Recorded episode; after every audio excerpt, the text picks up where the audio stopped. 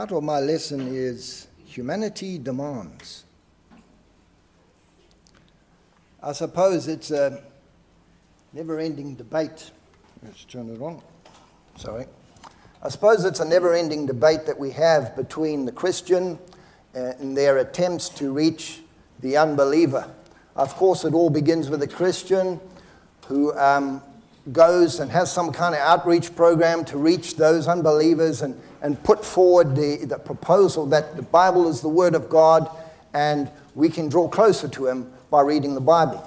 And of course, the, um, the debate bounces back to the unbeliever who says, Oh, well, I want some kind of evidence before I believe. And then what happens? It goes back to the, um, the Christian who supplies some kind of evidence in some form or other. And even to the point where the evidence comes in the form of demand, if you like. And so, uh, as you will realize over the past uh, month, we've been looking at these demands that Christians have put in the, in the court of the uh, unbeliever to, to you know, respond to those demands. And of course, we had a look over the month about how a life demands a life giver. We had a look at another demand, how the design demands a designer. And we had a look at morality demands that there be a moral lawgiver. And the last one we had a look at last week was the Bible's supernatural attributes demand a supernatural author. All right, so here we have this debate going on, to and fro. Who makes the next move? That's the question. You would think, all right, the ball is in, we're the last ones who made demands, right? The ball is now in the unbeliever's court, is it? It's their chance to respond. Because they demanded and we counter demanded. So it's in their court, right? Yet, somehow, nothing seems to happen. There doesn't seem to be any some you know large scale commitment on their part or response on their part uh, that leads to something. Let's have a look at Matthew chapter 22, verse 14. It says this For many are called, but few are chosen. Maybe that's something that we just have to accept. Is that right? That we will go through the effort of calling many, reaching out to many, but the success ratio is like few to many. Only a few people are going to respond, and then maybe even later on, a few of those will drop away as well. Is that the kind of ratio we should expect when we go through these efforts of reaching people? Or do we need to investigate this more? Do we need to look further in what needs to be done, what the next step is, in order for this to produce fruits, benefits for both sides? All right, so who makes the next move? I want to introduce another concept into the equation here.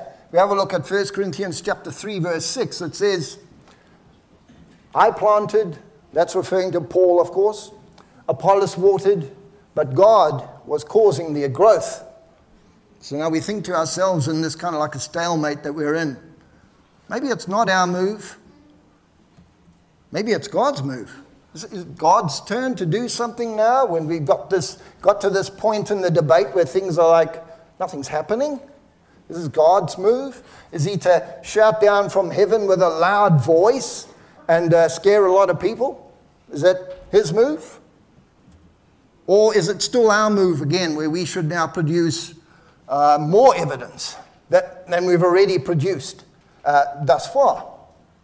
Or is the next move belong to the non believer? Is it them that needs to do something? Is it them that needs to respond and add and continue this debate? There seems to be a stalemate. If we think of all the missions, the uh, campaigns that have happened to reach people, to reach non believers, there seems to be a point where we reach, yes, there are a number of people who respond, but by and large, the majority of people by far, there's a kind of like a stalemate where nothing is happening, nothing is developing. All right, let's have a look I'm, I'm going to try this in a, uh, me just trying to delve into the situation, to delve into the stalemate situation, to try and find out why is it that we get to this point. Uh, so let's look into why the majority of non believers always seem to want more than the evidence that you've presented to them. Now, I might warn you ahead of time the why may not be what you think. All right, let's say, let's start somewhere.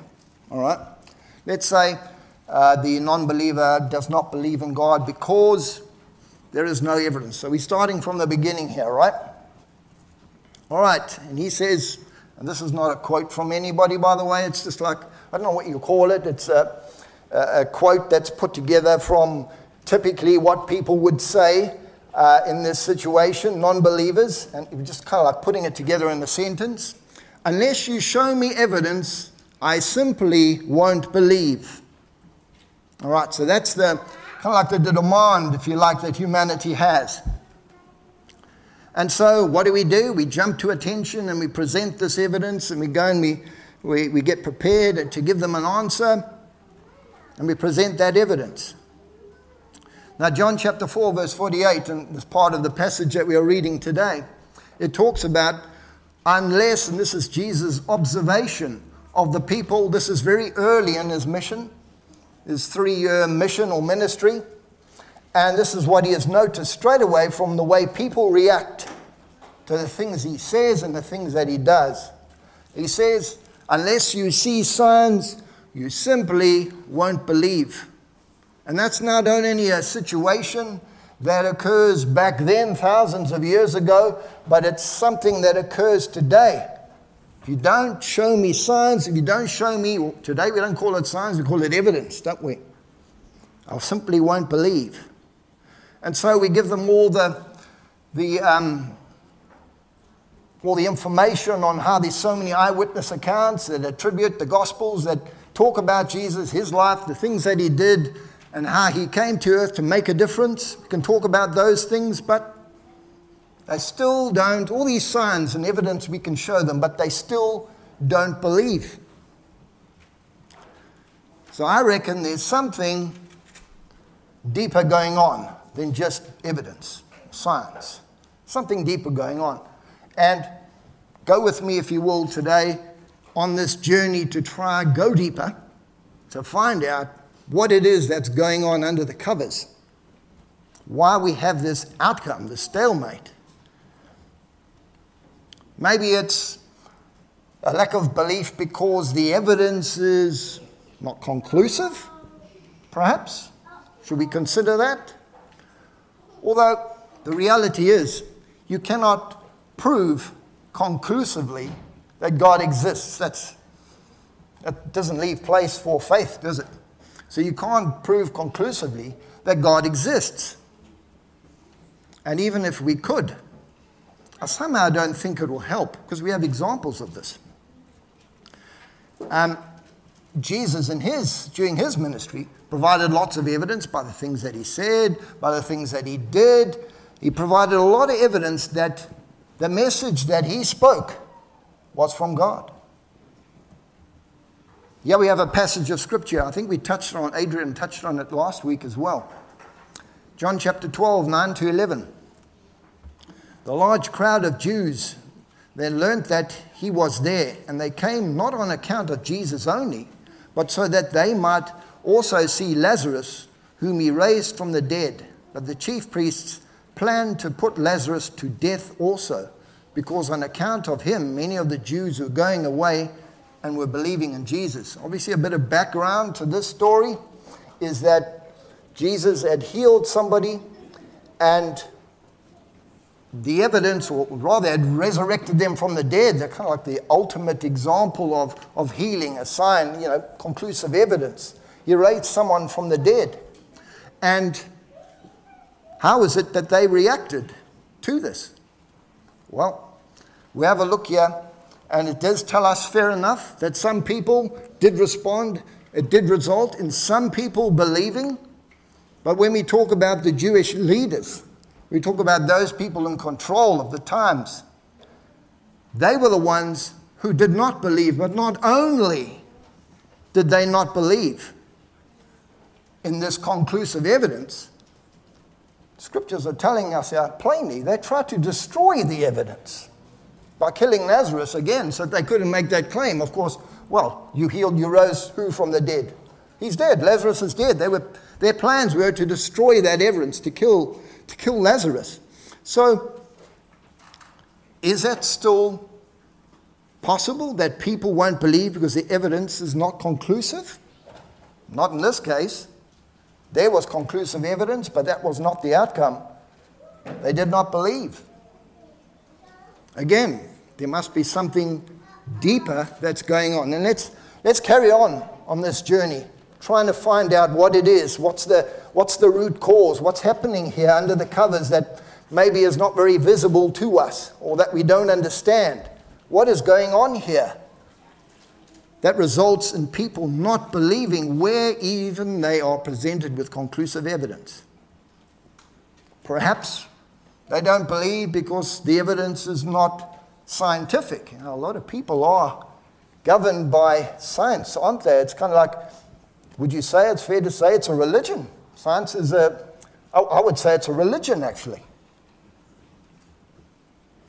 But being able to prove God exists by means of science, I'd present to you as a bit of a paradox. Because there's something about science uh, that we need to know. If we need absolute evidence, and that's what people are looking for, there's absolute evidence that God exists, right? How can we get absolute evidence by means of science? Because as history tells us, science is not absolute. Science makes so many mistakes in the things that it presents as evidence, if you like, to prove something. So the difference between fact and theory is sometimes very, very blurry. Um, you would think facts are concrete, solid, but sometimes that difference between theory, which is something unproven, and fact is sometimes blurry. And a perfect example is evolution. I don't know about you, but when I was a kid, it was known as the theory of evolution, wasn't it? The theory of evolution, but somewhere along the line, I don't know, I must have missed it, Perhaps it's like driving in a car and uh, you, you blink and you miss a small town along the way. I don't know, it might have happened with me, but somewhere along the line, it turned from the theory of evolution to the fact of evolution somehow. And now I believe it's taught in the universities, I think it's taught in the schools as well. Um, somehow it's become a fact. So, this idea of fact and theory is a bit of a blurry one. Science is not absolute for this very reason, because of how blurry it could be. Science relies very much on observations. So that's, you do a test, um, whatever it is, a lab experiment or some kind of test that you're doing, and the outcome of that test is observed either by something that you see or something that you hear or some of the other senses, right? It's based on our senses and what we perceive the results of that test to be. But of course, even our senses let us down, don't we? Um, I think of many examples of how we sometimes see things that aren't there, or we sometimes hear things that are not there. Our senses because of the limits of our mortality, the limits of our senses, the limits. We get old um, or we get obsessed with a certain uh, direction that we want to go into, and sometimes we see or hear things that aren't there. Our senses let us down. Another thing about science is what is a fact today may not be a fact tomorrow. We've got a couple of examples. There was something the scientists called, um, I think it was called luminiferous ether. I think that was the, the word they used. I don't know who coined the phrase, some smart scientist did. And that was believed to be everywhere that you look around. It's everywhere. And it's, it's what explains why a flame can turn into a flame that comes, seems to come out of nowhere. as what they used to explain that. And of course, you know, down the line, uh, generations later or decades later or whatever, it's not a fact anymore. Some other smart scientist has decided that no, it's not that, it's this. And so that fact falls by the wayside and it's replaced by another. Perhaps it's a generational thing. I think even if we could supply some kind of scientific evidence that God exists, it could just be something that lasts for a short period of time until what people forget. Might be five years later, it might be 10 years later, maybe the next generation. Those people who either don't remember what they saw before or they are of a generation that never saw that for themselves. And so, what does that scientific evidence mean? It means nothing because people have forgotten it. And that, I think of the time of the judges, which is a perfect example of this idea of forgetting. Um, the people call out for help, and God sends them a deliverer, Samson, whoever it is, as the deliverer, and he comes and he delivers the people with a show of force and power uh, that shows people that God is on their side. That's the evidence they're looking for. And what do the people do? Yes, they're all good uh, for a while, for that particular generation. They follow God and, and His decrees and everything. And then what happens? The next generation comes, everyone forgets about God, and we start back from square one again. People on evil and wickedness. It's kind of like a repeating cycle that happens. So, scientific evidence, I don't think that cuts it either. Again, let's carry on this journey. There's something deeper going on. There's something deeper going on that explains why people do not want to believe in God despite all the evidence.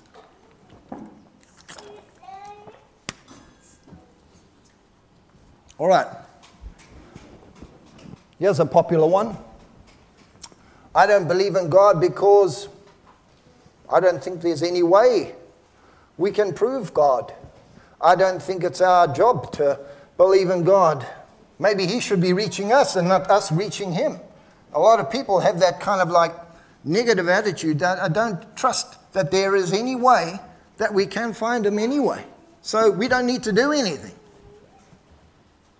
Mankind does not realize, this is the bottom line, that they can prove the existence of God.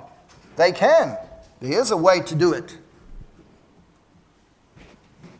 Although, if you want to discover, if you want to search for a spiritual God, well, you need some kind of spiritual tool, don't you?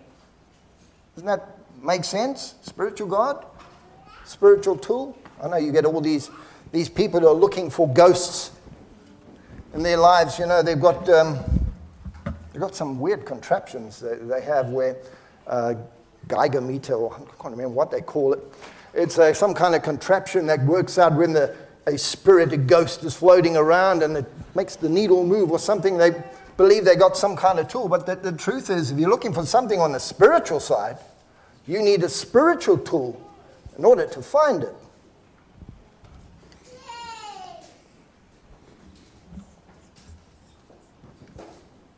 I've got a magnifying glass here. That's got a light as well. It's a good tool. It's a useful tool if you're a forensic scientist, maybe, or if you're looking to read the fine print in your contract, have a look there, or if you're elderly, maybe. A good tool to use. But if I said to you, hey, I want you to explore that spot on Jupiter where the storms occur. I want you to explore that and describe that to me. But yeah, this is the tool you've got to use. This one here. Well, if you look at the magnifying glass, you look up in the sky, I don't think you can describe the, that stormy spot on Jupiter with this. I don't even think you can see the spot on Jupiter with this. I don't even think you can see Jupiter using this. The point is, this is the wrong tool. You're not going to find what you're looking for if you use the wrong tool. We need spiritual tools. Romans chapter 10, verse 17 describes to us what those spiritual tools are that we need to use to find God. Faith comes by hearing the message, or begins with the Word of God. That tool, that tool that we use. That leads us to faith. And with those tools, then we stand a chance to find God. But somehow, despite presenting people with, hey, you want to look for God? Here we are. Here's the tool. Here's one of the tools that you can use. Despite doing that, I mean, it's not like you um, telling him to go find something uh, that, you know, and you don't know where it is. Here we are. Here it is here. I've got a tool for you that you can use to find God. But despite this, they're not prepared to use, to learn these recommended tools that are needed to find God. And they're not prepared to trust these tools to find God.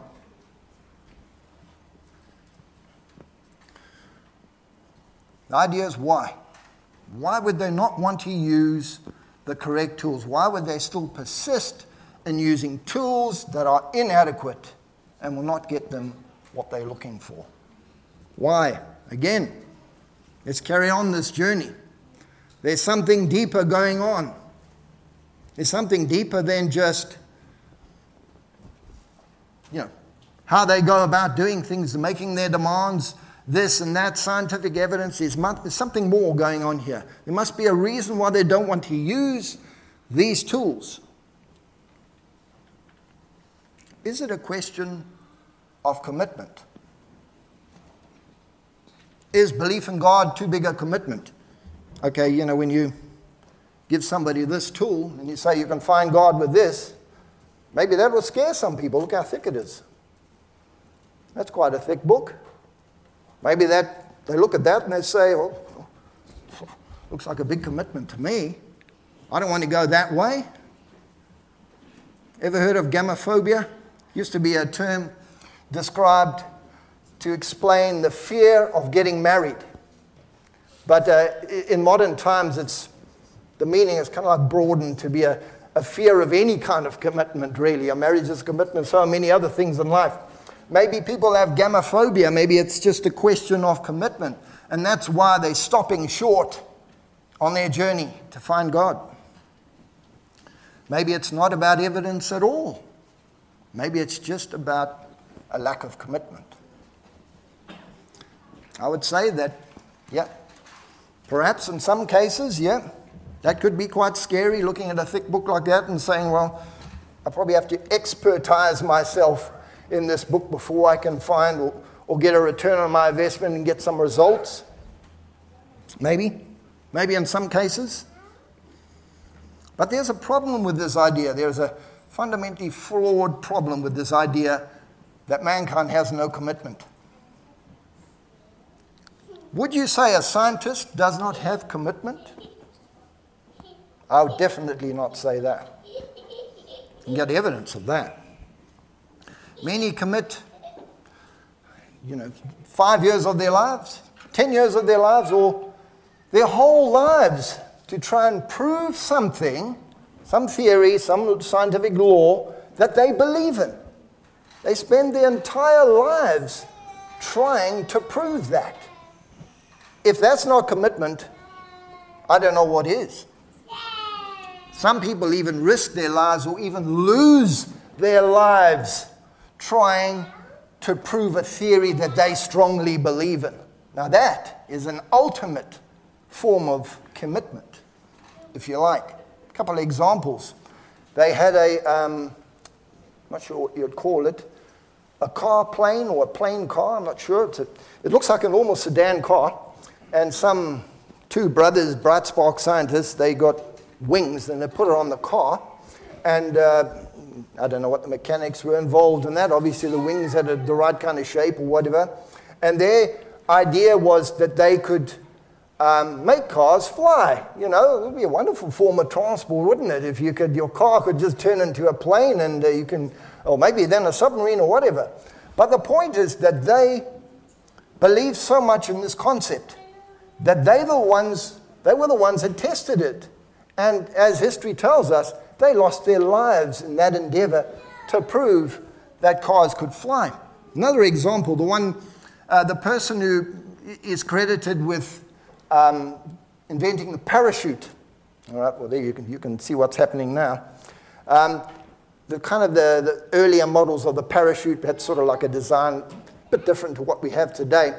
But they believed in their product so, this person believed in this product so much that he tested it out on himself because one of the reasons I would think is that he couldn't get many volunteers to do it for him, so he probably had to do it himself. And he jumped from, anyway, as the history goes, he jumped from the Eiffel Tower some, somewhere high up, and, uh, well, he fell to his death in trying to prove something that he believed in. So, if mankind doesn't have a problem with commitment, a level of commitment, why is it that he can't commit to these simple tools to find God? Why?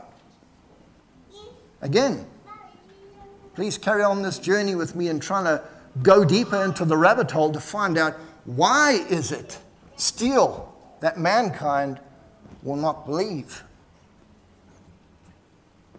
Perhaps it's a, a more broader reason than a specific fear, the fear of commitment. Maybe it's some other fear. Now, I don't know if you knew, but mankind has more than 500 different fears. Now, when, when you say 500, that just means that there are 500 fears that have a word associated to it. And it normally comes from a Latin word or Greek word or whatever, and that describes this fear close enough. 500 different fears. I would say that this pretty much governs the life of mankind, isn't it? These fears. And apparently there are five, I'm not sure what they are. I think one is fear of heights, and there may be other fears as well, but there are five core fears that we all have in common. And then all the other five, rest of the 500 or so plus, um, we have to different varying degrees, and we have different ones um, depending on our circumstances and our lives. How's one here. Just have a look at a few of them. I'm certainly going to list 500 of them. Philophobia, the fear of love. And there are going to be some here I can't really pronounce, but just forgive me for that. Anthropophobia, the fear of people. Ooh, that's a hard one. That's a rough one. Atelophobia, the fear of imperfection or making mistakes. Atychiphobia, the fear of failure. And that, we're talking about fears that uh, manifest themselves in mild ways or sometimes even acute ways. Fear of failure agoraphobia, the fear of losing control. Here's another one. Oh, golly, let me pronounce Pasanthrophobia. There we go. The fear of trusting.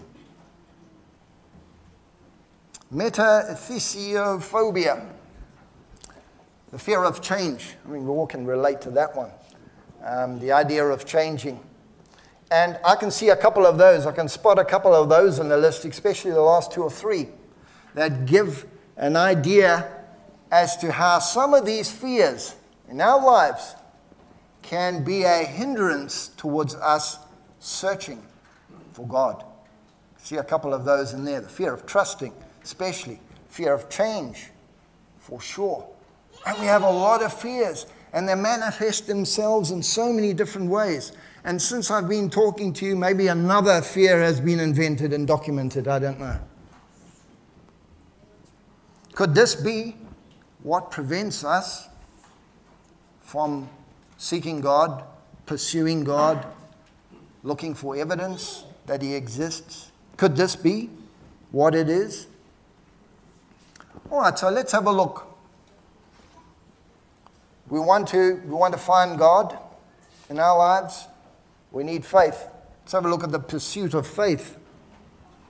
Hebrews 11, verse 6 says this And without faith, it is impossible to please Him.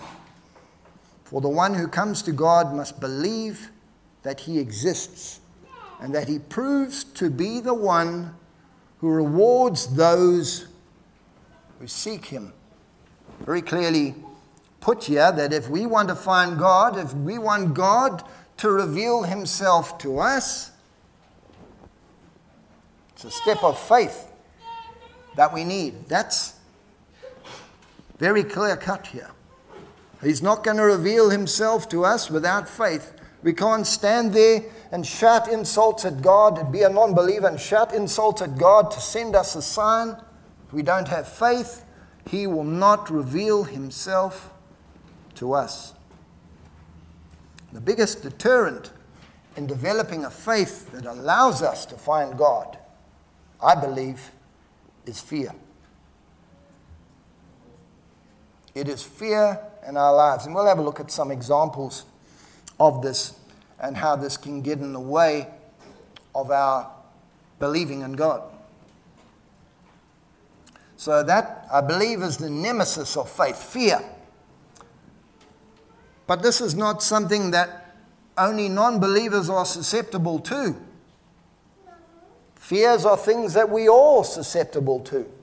Maybe, I would hope, as a Christian, we're less susceptible to these fears. Hope so. But both atheist and Christian alike are susceptible to the opposite of faith, which is fear. Let's have a look at a beautiful example of this war between faith and fear and these opposites, these contrasts. Matthew 14, 28 to 31. This is the context behind this is um, uh, Jesus had been praying, I think, on the mountain. He was separated from his disciples who were in the boat. And uh, now he was reuniting with them, and he did this by, of course, walking on water and going towards their boat, walking on water. Peter responded and said to him, Lord, if it is you, command me to come to you on the water. And he said, Come. And Peter got out of the boat and walked on the water and came towards Jesus. But seeing the wind, he became frightened. And when he began to sink, he cried out, saying, Lord, save me. Immediately, Jesus reached out with his hand and took hold of him and said to him, You of little faith, why did you doubt? Perfect example here of these scales of fear and faith. Um, Peter started off with wonderful faith. I mean, I acknowledge that if you were prepared to take that step of faith onto a watery surface to go and walk out to somebody in the distance there, that is a lot of faith in my books. But we are introduced to new factors that are introduced into life, like the wind, for example. And what did that do? Peter became frightened. There's that fear element. And as that fear started to increase, as the wind increased and the danger increased for him, the reality increased for him, as that fear increased, his faith decreased. And uh, Jesus comments on that, talking about how little his faith was at that point in time when this happened. So we have fear and we have faith, and they are opposites. So let's have a look. What is the, what is the purpose of faith? Once we have faith, of course, we can start to address those fears, but where are we going? Where are we going with faith? What else is faith going to lead us to? What else?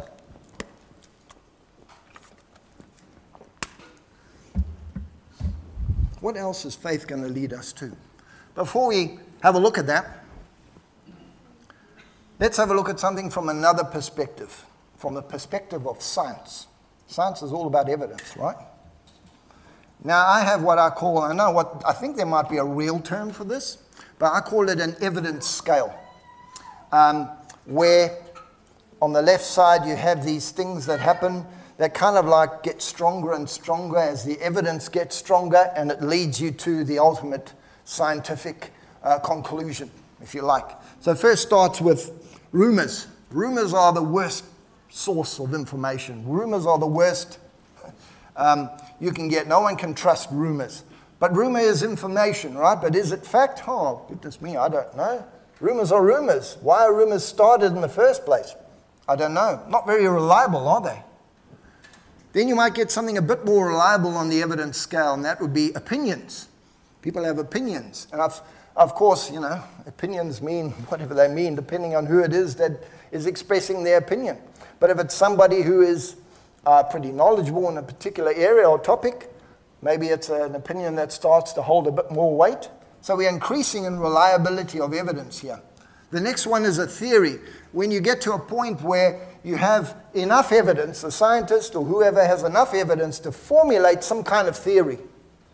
And of course, that theory is something they will uh, work on later on with their research to try and elevate it to a higher category, reliability. So theories are a little bit more reliable, especially if they're by knowledgeable people. Then we get to proofs. Oh, some scientists come up with the idea that he thinks he can prove his theories. And so there's that new category of reliability, if you like, publishes his proofs.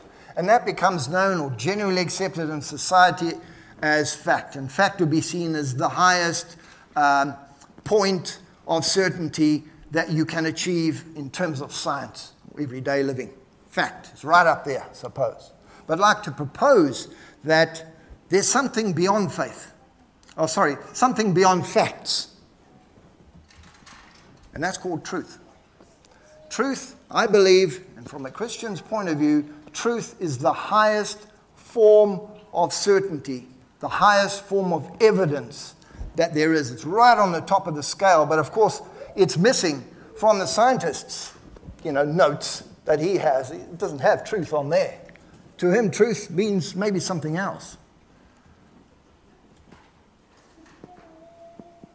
There are tools that we can use to pursue truth Nothing more clear cut and defined here in John chapter 8, 31 to 32. It says this To the Jews who had believed him, Jesus said, If you hold to my teachings, you are really my disciples. Then you will know the truth, and the truth will set you free. Yeah, we have a clear indication, again, repeating what we've looked at before Belief, faith, teachings, the Word of God, those two things lead us to truth. And then what does truth do? Sets us free. I like to put things into a formula. Sometimes scientific people can understand formulas. Belief plus teachings equals truth. There we go. it's only the truth that can set us free. It's only the truth that teaches us how to deal with our fears. Only the truth can do this. To make a believer me, out of mankind, we need to help them address their fears. Because that is what separates them from believing what they need to believe in to know that He exists. I'd like to take a look at an example in the Bible of the prodigal son. If you want to read along, you can. We're certainly not going to read that entire passage of 21 verses. But to cut the long story short, the story of the prodigal son goes that the man um, who lives with his father and his other brother, he decides that he wants to leave the house to find out what is out there in the world. And uh, he goes out and he squanders all his money, his inheritance, and things don't really go well according to plan. And he finds himself in a situation that prompts him to say, I want to go home. And the long story short, he goes home and his father welcomes him, welcomes him back. But of course, this is not in reference to a natural person. This is more a parable. This is symbolic of every road that we take as a Christian or non believer. And we go out into the world and we are tempted by its desires and we find our way back to our Father. It's symbolic of this. Let's have a look at this story. I noticed a number of fears that were controlling this man's life.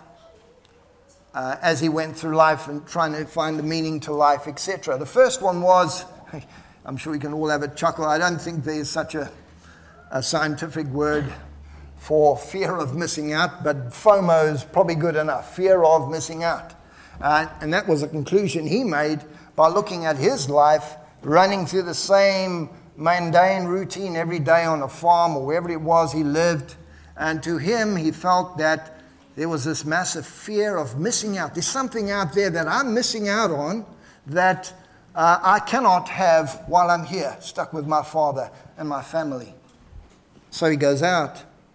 And then, of course, as things don't work out and he squanders his money, and what happens? Well, now he's in unknown territory, isn't he?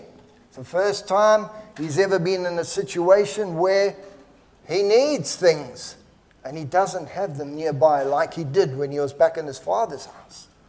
Now it's the fear of the unknown. What now? Unknown territory. What do we do? Then, of course, things got even worse. He had to find a job, and he, he ended up in a pigsty, living with pigs, eating with pigs. Horrible um, result, horrible outcome. And he had that incredible fear of, look at me now. I'm a failure in everything that I've attempted to do. I've hit rock bottom. I'm a failure. And somewhere along the line, in the middle of that, we get to that tilting point where we come to our senses. And verse 17 does talk about that, where it talks about he realizes what he needs to do. This is not working out. He needs to go back home. And also talks about other fears that he had as well. When things got so bad, there was this fear of dying that he had. And there's probably a scientific name for that as well the fear of dying. He also had these feelings of worthlessness because everything he tried did not work. Incredible feelings of worthlessness. And he also had that fear of not being accepted back. You know, he thought, well, my father's not going to accept me, he's not going to want me back. I am prepared to be a hired hand and not his son anymore. The fear of not being accepted. Look at the life of this shown of this character and this story. Look at how fears controlled that person's life. Humanity might have demands, and some of those demands may be strong, but I can guarantee you that their fears are even stronger than the demands that they have. I can guarantee you that. If we can help those people with their fears, get them to come to terms with the tools that they need to use to overcome those fears, to connect with them they can draw closer to God. And it's not only them that need to be on the watch, that, that are governed by fears. As I said before, it's us as well. We have fears as well. One of those fears, if we let it get out of control, we could sink like Peter did into the water. As we're afraid of the storms and the winds of life that they throw at us we are susceptible to those as well, and we always need to be on the guard. Now, I don't know what situation you are in here today or those streaming online. If you are a believer, don't think that you won't have fears. Fears will present themselves in ways that you cannot imagine.